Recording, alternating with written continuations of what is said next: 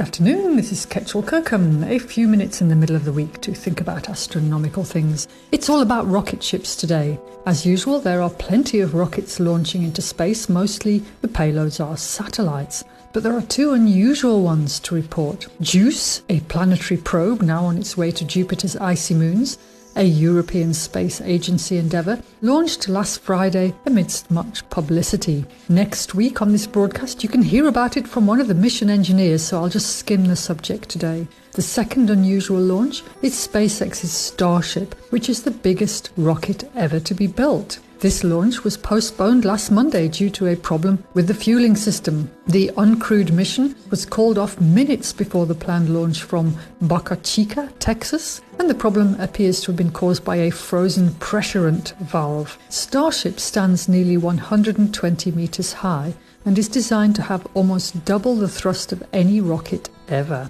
The aim is to send the upper stage of the vehicle eastward to complete almost one circuit of the globe. It's not uncommon for a rocket to experience some kind of failure on its initial outing, and this is a very complicated, gigantic rocket. Elon Musk said he would be happy if it does not blow up on the launch pad, and that would cause, of course, tremendous damage, so they're being very cautious. Just to give you some context, Starship is 120 meters tall. The famous Saturn V rocket is not far below this at around 100 meters, and the old Space Shuttle a mere 50 odd meters. The difference in thrust and the size of payload that can be carried to low Earth orbit is very large. The Space Shuttle could manage 29,000 kilograms, Saturn V 118,000 kilograms, but the Starship can lift a mighty 150,000 kilograms into space.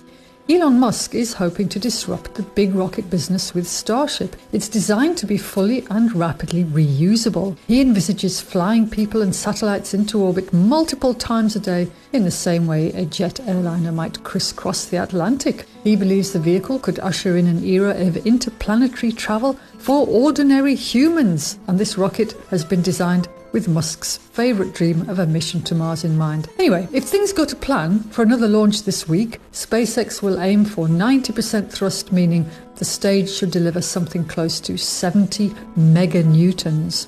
This is equivalent to the force needed to propel almost 100 Concorde supersonic airliners at takeoff. On its inaugural flight, Starship heads across the Gulf, the 33 engines on the bottom of the methane fueled booster burning for 2 minutes and 49 seconds.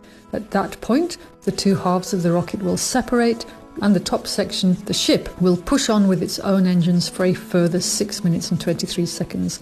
And by this time, it should be travelling over the Caribbean and cruising through space more than 100 kilometres above the planet's surface.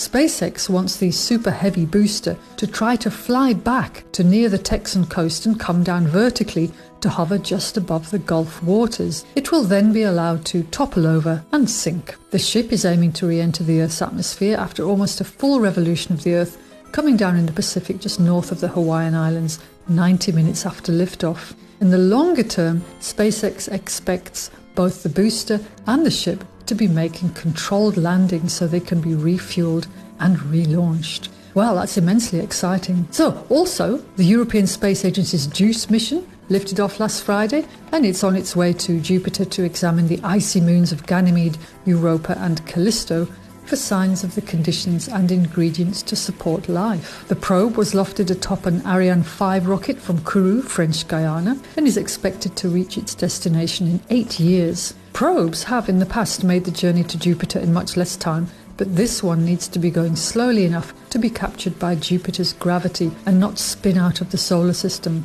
The craft will perform a complex sequence of gravity assist maneuvers. That is, it, it'll spin, it'll go around other planets and moons, and it'll end. The craft will perform a complex sequence of gravity assist maneuvers and will in the end cover a lot of space to get to Jupiter, which is 750 million kilometres from Earth at the moment. So if you'd like to hear more about the JUICE mission, tune in next week and I will be talking to one of the mission engineers. For now, this is Ketchel Kirkham wishing us clear skies.